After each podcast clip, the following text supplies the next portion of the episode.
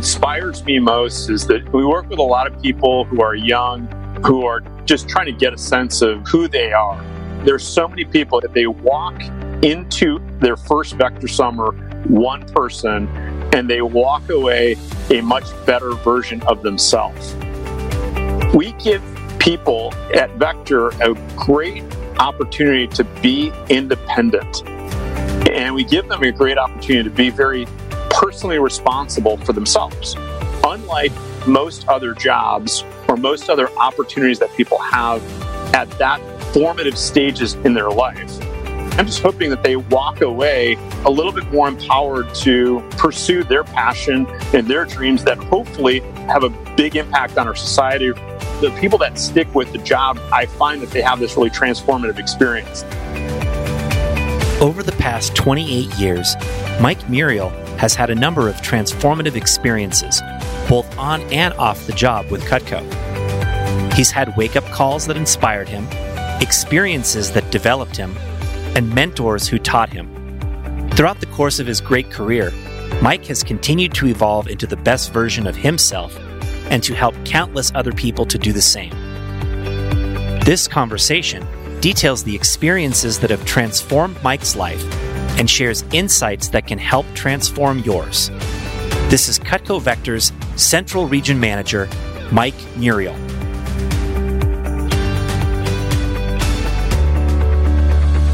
Welcome to Changing Lives Selling Knives. I'm your host, Dan Casetta. There's a generation of entrepreneurs and business leaders out there right now who are positively impacting the world using lessons and skills that they first learned from selling Cutco knives with Vector Marketing Corporation. This podcast was created to share inspiring stories from Cutco's most prominent alumni and current leaders. On this show, you'll meet successful entrepreneurs, best selling authors, superstar business executives, and transformational leaders from many walks of life. All our guests will have two things in common. One, they're all changing lives today through their work and their influence. And two, they all started out selling Cutco knives when they were younger. The lessons of the Cutco Vector experience are numerous, are compelling, and are real world concepts for business and life. Through hearing real life stories and hands on experiences, you'll gain insights that can help you in whatever it is that you do in life. Thanks for pressing play. Let's get on with today's episode. Hello, everyone. We're here today with Mike Muriel, the Central Region Manager for Cutco and Vector. Mike has been with the company since 1992. He grew up in Chicago, a graduate of Williams College in Massachusetts and lives just outside Chicago now with his wife Donna and their two boys. Mike is a leader who is known for things like courage and boldness and resolve, and who really stands for excellence in everything he does. I'm really grateful to be able to have him on the show here today. Thanks for making some time, Mike. Good to see you and glad to be here also. So thank, thank you for making the time. All right, all right. Well, uh, uh, let's dive right in and uh, talk a little bit about how you got started with uh, the Cutco Vector business because your story is a little different than many others. You were not a college student; you had just graduated uh, from Williams College. And uh, tell us a little bit about how and why you got started with Cutco at that point. Yeah, I was one of those people that had really never heard of Vector in while in college uh, I came to realize that my cousin had actually sold some Cutco. He's a couple years younger than me. So I'll get to that maybe a little bit later. But, you know, it was 1992. The economy wasn't doing so hot. I changed majors twice in college and I was a political science major. I ended up rounding it out with a political science major. I ended up working for the then Speaker of the House of Illinois, who is ironically still currently the Speaker of the House of Illinois, which is kind of crazy. It's Illinois politics. And um, and then I ended up working on the Clinton campaign very early. I, I had a chance to, you know, interact uh, with them in, in, New Hampshire. It was right, you know, right by Massachusetts. And then at that, it was, it was again, it was right around January-ish, maybe February. And then I just had a, a I guess, a heart-to-heart moment with myself, and I just said, you know, I don't feel like government or political consulting is really the direction I want to go. So most of my career, uh, most of my college time after I changed majors finally was was thinking I was going to go into government, maybe political consulting, and then that all just really shifted. So I was a little bit at a loss of like, hey, what do I do now as a second semester senior? Uh, I had friends, you know, interviewing at investment banking uh, companies, and I was like, that is not where I see myself. Uh, my closest friends wanted to teach, and, and three of them are still teachers. And I, while I love teaching, it just wasn't going to afford me, I think, the lifestyle that I wanted. And so I really was kind of at a loss. And I was like, you know what? I'm going to go to Japan. I've studied Europe. Uh, my parents are from South America. I traveled there a bunch. And I was like, I don't know that I'm ever going to go to the Far East ever again in my life, let alone for four months. And uh, so I, I booked a flight to Japan in September. I graduated in June. And then uh, probably should have booked it earlier, but I was like, okay, what, what do I do now? And I opened up a, a, newspaper, the Chicago Tribune, and back then people looked at newspapers actually, and I circled an ad and, and called in. And I remember being in the interview, and I was like, I think this is what my cousin did. And uh, and then I went through training, and I remember there was a, there was a guy that stopped by. His name was Danny Lewis, who is uh, still a manager with our company, and um, he stopped by with a kid that I knew from grade school. And I just walked out of training. I kind of caught them in the hallway and I was like, all right, man, everybody's, you know, this seems like kind of like a, like too good to be true, maybe like a scam. But like the kid that I knew just goes, no, it's really good.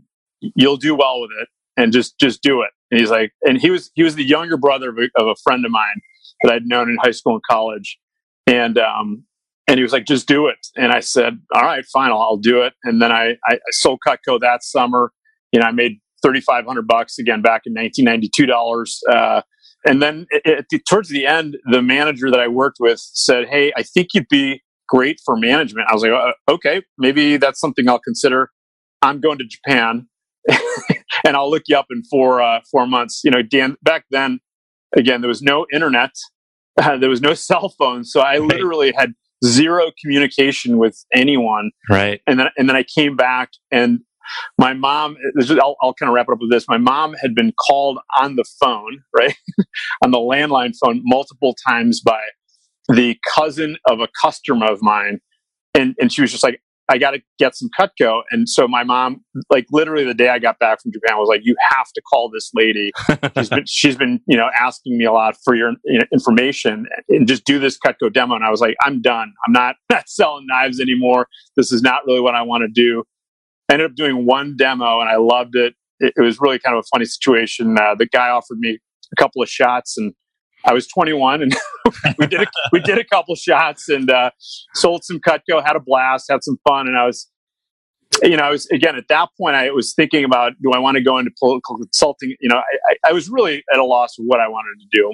And uh, my brother, who just graduated from law school, said, uh, "You know, if, if you uh, if you enjoy what you're doing, just keep at it." Because I have friends that are in law school that just graduated that that don't like being attorneys, but they're doing it just to just to pay law school. And that was really great advice that he gave me. So I just, uh, you know, at that point, I just continued because I liked the culture, I liked how I was growing, and uh, there was some neat advancement opportunities. So that's uh, that's kind of the gist of how I got started. And then you went into management relatively quickly, right, over the next one year? Yeah, I did. I, I, I was really fortunate. I, I, had the opportunity to work uh, really quickly in succession under two different division managers. Uh, they were at the top of their game also. And um, they, they really kind of opened my eyes to, and they were both very young, and, and they both opened they both opened my eyes to you know what was possible while working here not only for myself, but what was also possible in terms of, to your point, changing lives while selling knives. It was, you know, I was, I was seeing their impact and I actually felt my own impact uh, from them in terms of growing a lot. So I said, hey, this might be a place where I might hang my hat for at least the time being, you know? Yeah, that's great. You know, there's so many people that I think are out there eh, working and maybe even succeeding in something that they don't enjoy doing. Yeah. And uh, I couldn't imagine, you know, going through years and years and years of something like that. And it's cool that uh, you found something that you liked and were good at and had good influences and good mentors right out of the gate. Um, tell us about some of your early experiences um, over those first few years and just some of the lessons that came out of them. Yeah, definitely. It's again, we're we're going back uh, to 1994 to 99 when I was district manager. I'm getting a little older. I don't remember I don't remember those days nearly as well. Uh, maybe I partied a little too much in my 20s, but uh, you know, I, I, think a couple things. One is um, I had some, I'm going to call it moderate success. In other words, relative to some other people, I was doing decent, but really I wasn't doing that great at the job. And I had a good attitude about it, which I think that that's uh, that's an important component in you know being successful. But you also have to have the blocking and tackling, as they say. Like I just I, I didn't really know how to do the job, and so one of the early lessons was to find people that are doing well in what they do. And that that's a lesson that's really served me well in everything, whether it's, you know, learning how to sail or yoga or playing golf or whatever. It's really trying to align yourself with someone that, you know, is an expert at what they do and then following their uh, you know, not only their guidance, but even just like their their mannerisms, their their way of doing things. And I think um, my initial, I'm going to call it lack of success, was greatly aided by you know following other people, and, and our culture is very much that way, where we're a sharing culture. So I think that really helped out also. That's great. I've heard from a lot of people about just the importance of uh, aligning with successful people on the reference group and the positive examples that Vector has, because there's so many of them in this company that we are that we're able to to see and model after. And so um, it's it's uh, great that you were able to have those those influences right there. And I'm sure we'll talk a little bit about those today. You had a pretty transformational experience uh, about 22 years ago or so that I know you wanted to talk about. Uh, tell us yeah. about that. Yeah, yeah, definitely. Um, I think you're talking about uh, there's there's two situations that happened uh, when I was 27 uh, that uh, really sh- reshaped how I thought about things. L- let me backtrack for a minute. Also, I, you know, between uh, I'm going to call it 24 to 27, I was I was I'm going to call it tapping into my potential, but I really wasn't wasn't leveraging my potential. And, uh, you know, when I look back at, my 20s, what I, a lot of things I try, we work a lot of young people, and uh, I try to tell them in my 20s, my biggest regret is that I didn't think bigger and I didn't really act bigger. And uh, so at around 27, uh, I, I, lived in a pretty safe neighborhood and I was walking home from uh, doing some martial arts class. So I was actually feeling pretty, you know, pretty, I guess, strong and, you know, you know, manly right there in that moment. And as I closed my car door, this is no joke. As I closed my car door, I was like, you know, it's pretty good that I take, you know, lessons like this because I can, you know, I can handle myself in, in any situation that arises. All right. And Dan knows a little bit about the rest of the story. I lived in a coach house, which was a house behind a house in the Wrigleyville area. And uh, I was walking down the, uh, in between these two really large homes back to where I lived in the coach house and I heard the fence rattle, and I was like, in my, I grew up in Chicago, so I was like, oh, someone probably just got their purse stolen or something like, you know, something bad just happened. And then I kept, I took like one or two more steps, and then a guy goes, you know, give me your money, and I, I was like, what? Who's who just said that? You know, and I turned around, and it was a guy standing there, you know, like, give me your money, and I was like, I'm gonna. This guy doesn't know who he's messing with, right? So I start, wa- I start walking over towards the guy, and then he pulls out a gun, and I was like, whoa, you know, everything got real really fast, and, you know, everything slowed down very quickly. And to make a long story short, uh, I gave him twenty dollars, and uh, I had a lot more cash on me. You know, he, we we peaceably walked away from each other, but it was a incredibly traumatic experience where I, I for about 30 seconds or so, and it was in kind of a decent sized street. I was hoping like, and the police station was like a couple blocks away. Uh, I was hoping that someone would see, you know, something and call someone, but you know, that wasn't my luck that day. And, uh, and so the guy walked away with uh, twenty dollars, and I fortunately walked away with my life because you know I even at one point I said something stupid. It was like it was like if you better if you shoot me, you better kill me because I'm gonna I'm gonna kill you if you shoot me. So, something like that. I, I, was so offended by you know by his trying to you know be a bad person. So so that happened, and uh, you know the next couple of weeks were you know a, a little little off, and I was really you know maybe you know, kind of just feeling different about uh, my experience, and then and then within those couple of weeks, it was uh, it was in the winter. I was driving home from my office on a road that I had taken. I couldn't even tell you how many hundreds of times probably before, and the road had a like an S shape to it, but it, it was a blizzard, so I couldn't see the S, and I must have just been focused on you know just you know mindless driving or whatever. And I apparently I went straight off the road, but the, there was so much snow that I didn't notice that I went off the road. And then there was like a, a ravine, but there was this one solitary post, not even like a lamppost. It was like like a like a stump of a post. And I, I must have hit the thing going 30 or 40 miles an hour because it sheared the the wheel on my driver's side off the axle. So my car slammed into that. The I, I had glasses on at the time, and the uh, the airbag you know popped open. My glasses ended up in the very far corner of the of the car. The car somehow was basically like I, I was able to actually get out, which was unbelievable. But the car was almost as if it was contoured towards my body. Wow! I walked away, you know, without a scratch. Um, I called my buddy because I didn't want to call my parents and you know freak them out. And I called my buddy so my office was about an hour away, and he drove down and he was like, "Dude," he's like, "You should be dead." and it really, like the the post. Had I not hit the post, I would have for sure gone off into this ravine, which is probably about you know 20 foot drop. It was a blizzard, so probably no one would have seen me. You know, I would have been sitting there. You know, who knows? Maybe broken legs, arms. Who knows? Maybe even worse. But I walked away from that experience. You know, again, two weeks after or so the uh, the gunpoint experience, and I was like, all right, uh, these are signs. You know, I, I, right. I start really living my life here, and I I think I just got a little bit bolder and uh, and started really uh, you know as they say sucking the marrow out of life a little bit more. Um, and I, I, think I just uh, I, I started to I think even just my interactions with people I, I, you know, my boldness probably empowered them. I've found that to be the case that from from my mentors, I've gotten energy, and then we give energy to people.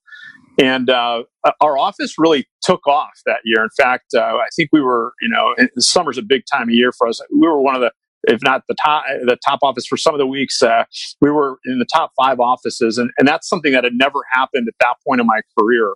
Um, and, and that was that was pretty neat uh, neat experience to have gone through. Unfortunately, um, fortunately, I you know lived to tell about it, but uh, you know I, I think there's other ways to go about getting those lessons. Yeah, and no kidding. It, it's uh, it's interesting to think about a guy becoming bolder who was already bold enough to threaten a guy with a gun. I might have been stupid there, Dan. That was, keep in mind, I was in my twenties, right? So yeah, that's true. That's true. you know, I, I, like what you said about the difference between just tapping your potential and really, really leveraging your potential. Um, I feel like that that that's a switch that people can flip.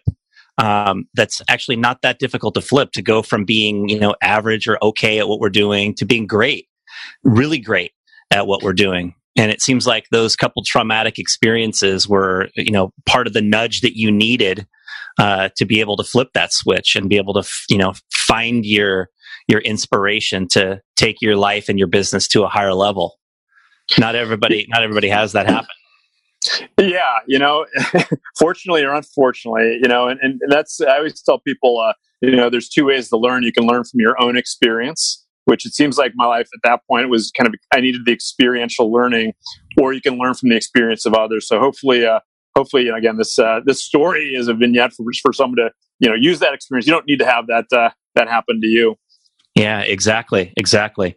I think if people can put themselves into the future and look back and say, you know, how how would I feel if my life continued on this trajectory that I'm on for the next 10, 20, 30 years? I, I think a lot of people would say, well, I, I, don't think I'd feel that great. And if yeah. you can realize that when you're 20 or 25 as opposed to when you're 40 or 50, yeah. uh, then then we're able to make the changes to to move our lives in a positive direction. Yeah. Um, so one of the things I can remember about you is uh, a period of time in vector marketing in, in 2004, 2005. Our company had essentially quintupled in about a decade. Ironically, coinciding exactly with when you started working here, maybe you were the catalyst, Mike. We we had quintupled over a decade, and uh, and at that point, the company experienced some growing pains. Um, we had to change a lot of a lot of methodologies to kind of update how we operated, and not everybody adjusted to those changes, you know, in an effective manner. And uh, we struggled a little bit. Um, and during that time, Mike, you and your organization uh, were a beacon of excellence and achievement, and and you inspired the entire company. And um, I, I, think it'd be instructive for us to talk about, you know, what were some of the qualities or what were some of the actions that enabled you to thrive during challenging times. Thanks, Dan. Um, and uh, so, a couple of things that I, I, was thinking about as, as you asked this question. You know, I think a lot of times um, we don't really see the growth happening. And you know, I, I, remember, you know, I became a division manager in 1999. You're talking about 2004, 2005. You know, those first two years as division manager, I, I think I, if I wasn't the worst division manager in the company, I was certainly in the the bottom bottom 10 out of you know 30 or 40 at the time and i, I really again got very serious i, I, I really uh, listened to the the top two managers we had a system of uh, it was called VectorCom, but a system uh, that you'd remember, the system of basically, you know, hearing some best practices from two of the top managers in the company, and they would send messages to their managers on a daily basis. And you know they'd leave about thirty minutes of messages a day, and so for about an hour a day, I was just listening to these two, you know, just really talk about their strategies. But it wasn't just their strategies; it was how they approached their business, how they approached you know, mentoring their people and developing leaders within their divisions. And I think who, who are these guys you were listening to? Mark Lovis and Rick Castro. And uh, to this day, I, I, really find myself even uh, kind of uh, uh quoting uh, things that they've said.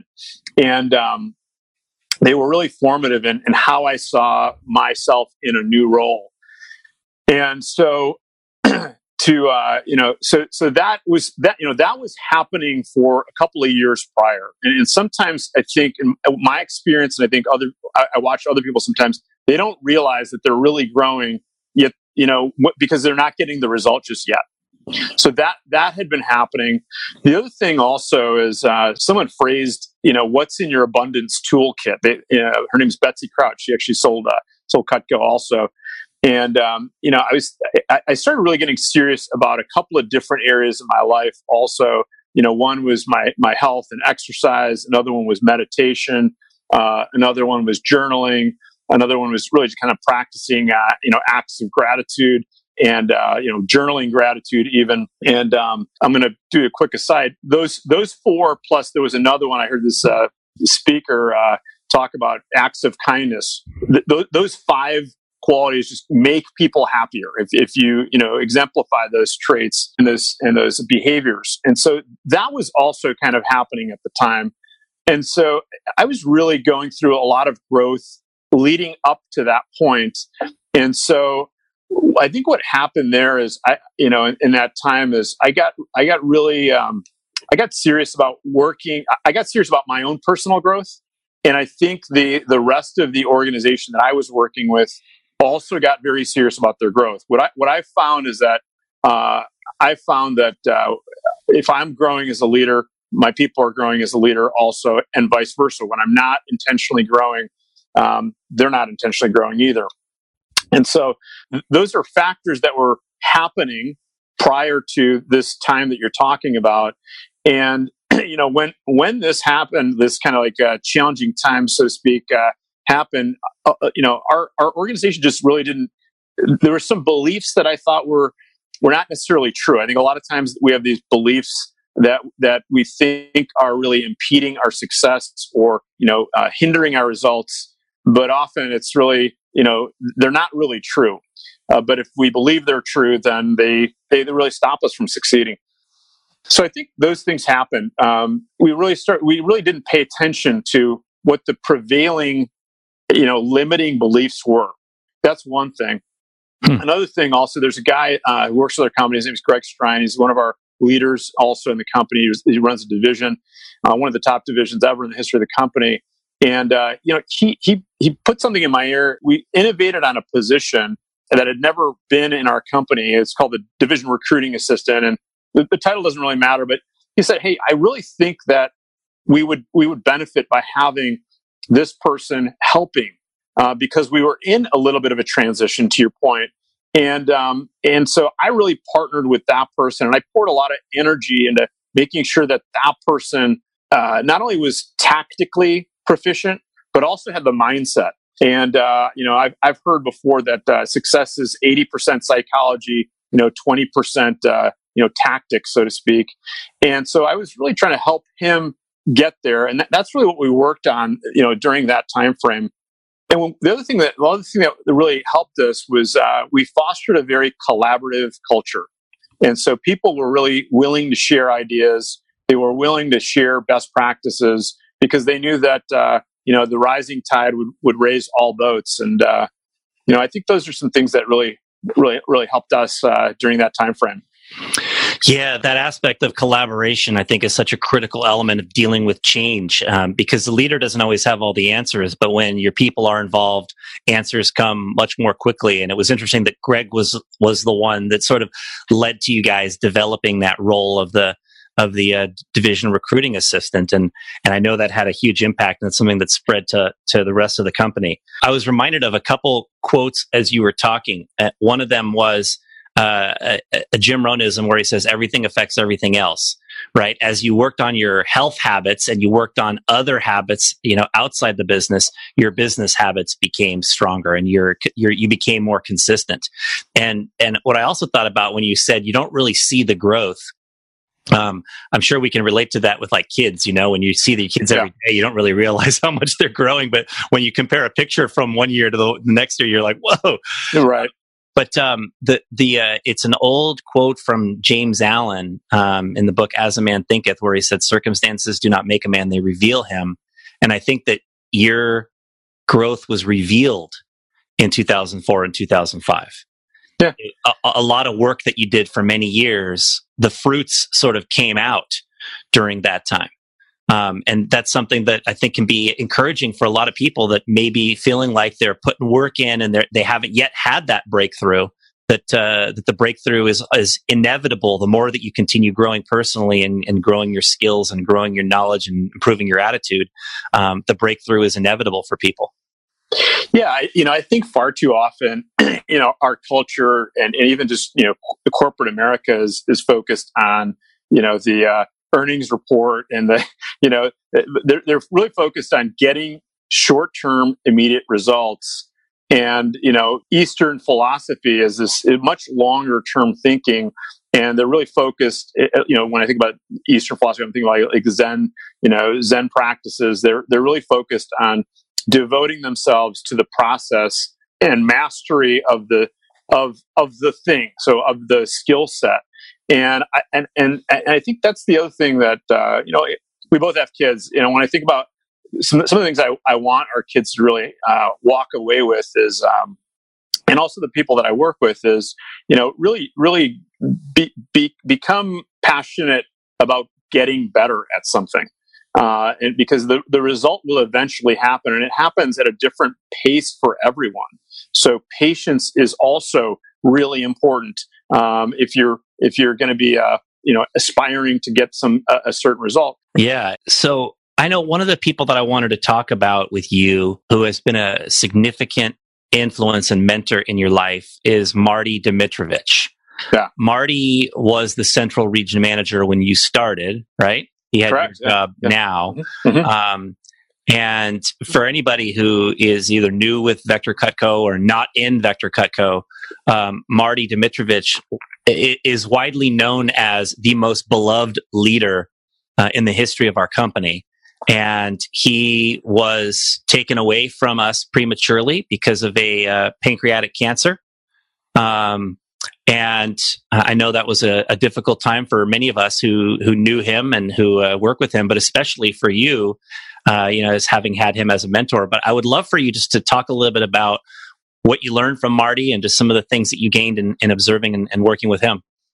Yeah, I mean, it's it, it's really pretty surreal that I hold the position of the man that I revered so much, and uh, I actually looking. There's a photo of him that, that I have in our in our office. There's a quote right in front of me. I mean, I'm literally looking at a quote and a photo of him. it, it is really just to remind me of uh, the house that Ruth built, so to speak. It's the mm. I, am living in the house that Marty built.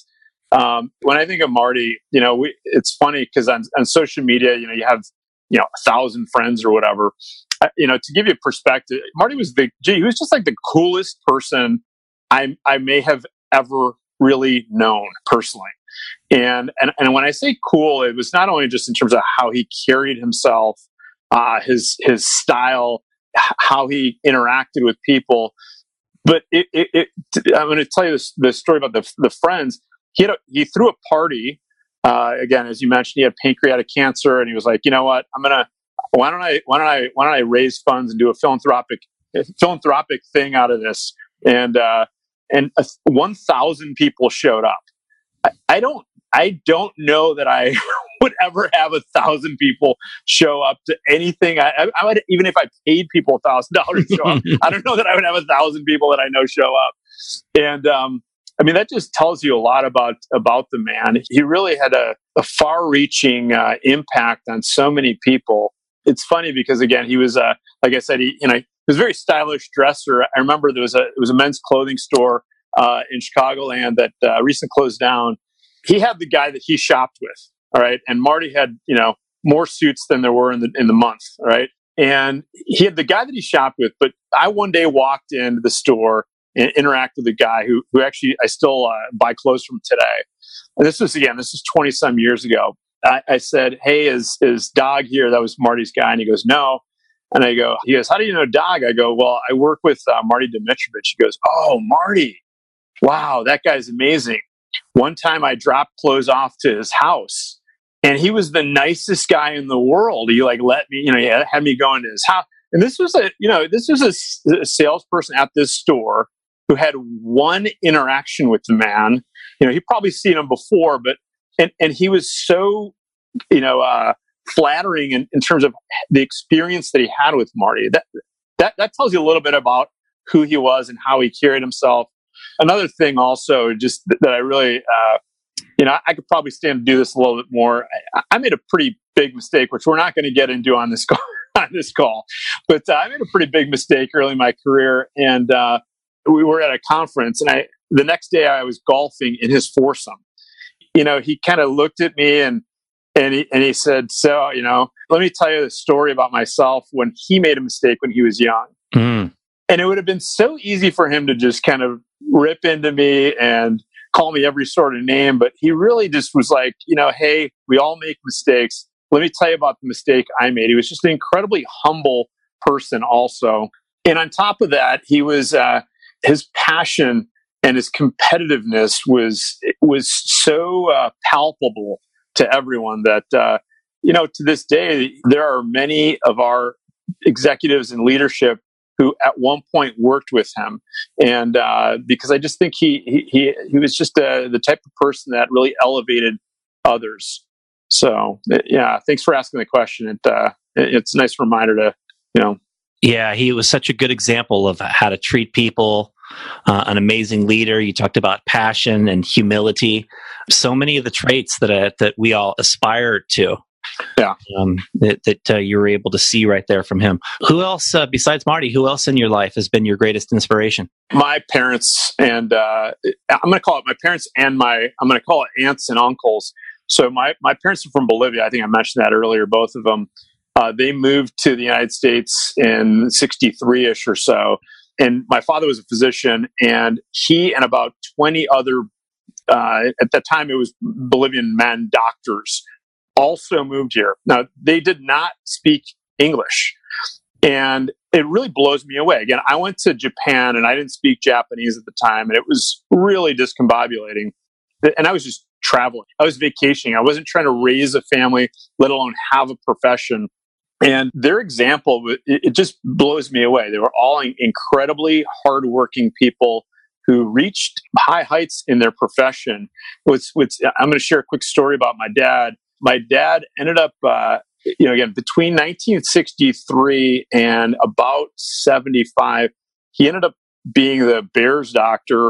Um, I, I, think he was there when Gale Sayers broke his leg.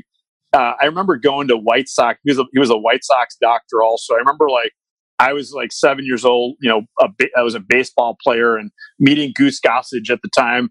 It was like it was nothing. And uh, and then uh, a few years later, he became the commissioner of health of Chicago. So it was like, uh, what is it, 63 to 70, 79 is, I think, when he became the commissioner of health of Chicago. And just their example in terms of a willingness and a fortitude to just get get the job done and, and really make the most of the opportunity that America affords. Uh, really is you know they're, they're, all really also very humble people who uh, were very grounded despite uh, a lot of success that they had you know professionally and they they did a lot of work uh, philanthropically they you know we would routinely have relatives and or people that we knew from Bolivia you know in our home for I, am on, honestly say like months at, at a time um, they were there for you know medical procedures that they needed done, or and and they just that whole community. It was a really amazing experience growing up with uh, a lot of uh, I'm going to call them my cousins uh, the, the, whole time. So that's a great story, Mike. I really appreciate being able to hear that about about your folks. It's uh,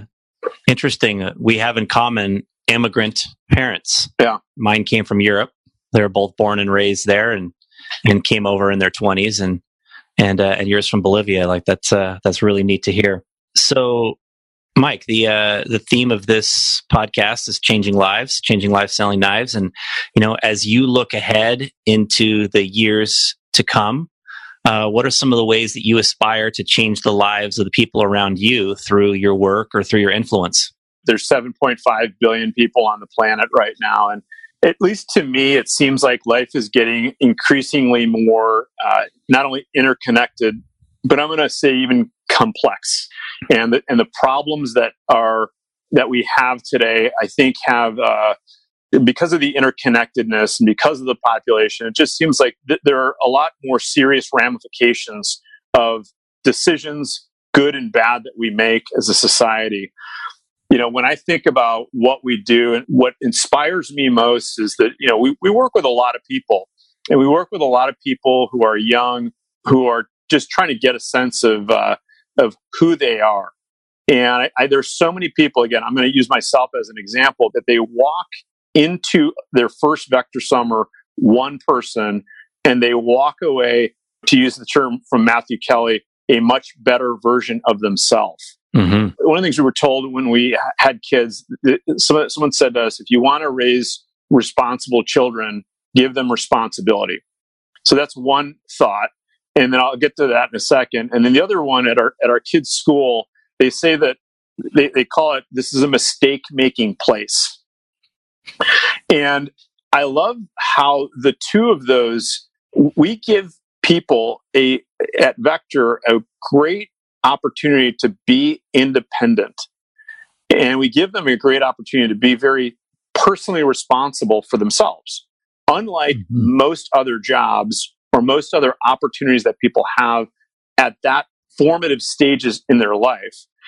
And when I think about, uh, we also give many people who end up running an office as a young person and uh, their first entrepreneurial experience.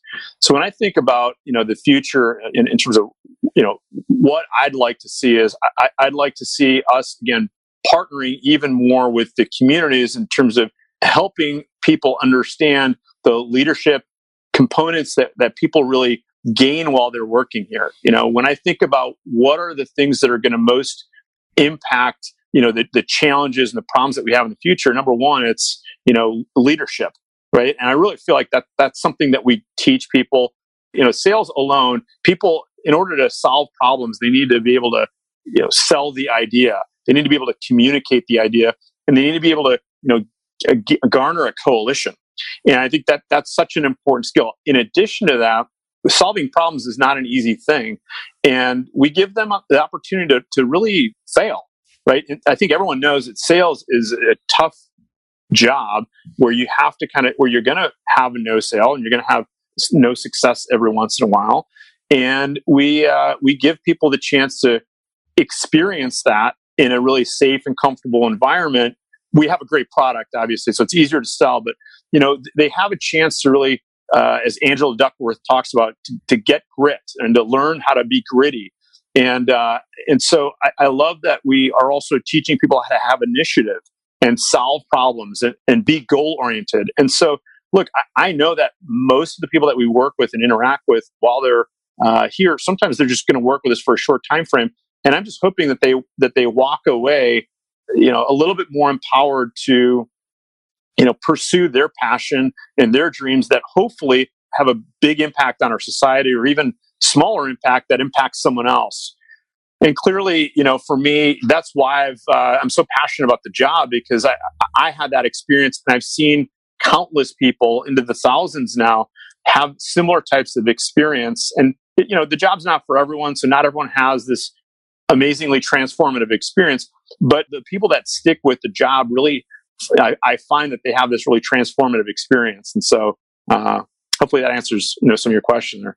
Yeah, Mike. Uh, you know, as a longtime colleague of yours, I can definitely say that you exemplify those traits and qualities that you're hoping to bring to your people. And uh, I've I've always admired you as a great leader. I find you to be a a deep thinker. Uh, I find you to be a fierce competitor, and that's an aspect of our relationship that I've always enjoyed. I think it's amazing what you're doing with your organization. You run an organization that I believe encompasses parts of like 15 or 16 different states, and uh, and and you're growing your business rapidly, uh, having a huge impact, and you're just a great inspiration, as I've said, to me and to our entire company. So. Um, I want to thank you for taking some time to uh, be with me today. I really appreciate it, and uh, definitely have gained some great insights from being able to hear your stories and listen to some of your lessons. Well, thank you, Dan. Also, uh, and uh, it's been fun uh, working with you. And uh, again, my pleasure. Thanks again. All right, that was Mike Muriel, Central Region Manager for Cutco Vector. It was very cool to hear the experiences that transformed Mike's life and career, being held up at gunpoint, the near death car crash. And Mike took these experiences as signs they were signs that he had to go beyond merely tapping into his potential to really leveraging his potential. And, and there's a great lesson in and of itself right there in that, you know, why do we have to have a traumatic experience to really be able to become the best version of ourselves? We don't. We can do that merely with making a decision.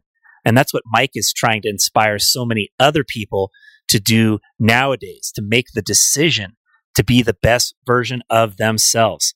Mike was also greatly influenced by the legendary Marty Dimitrovich, from whom he learned so many great ways to elevate other people. And Mike has become someone who set the pace in Vector, who courageously led his own organization through challenging times, who has inspired our entire company, uh, really a quintessential leader in the truest sense of the word. Another theme that he talked about was the idea of short term versus long term. Are we doing things to be expedient or are we doing things to be successful in the long term? And our mentality around this is borne out daily in the decisions that we make and the actions that we take.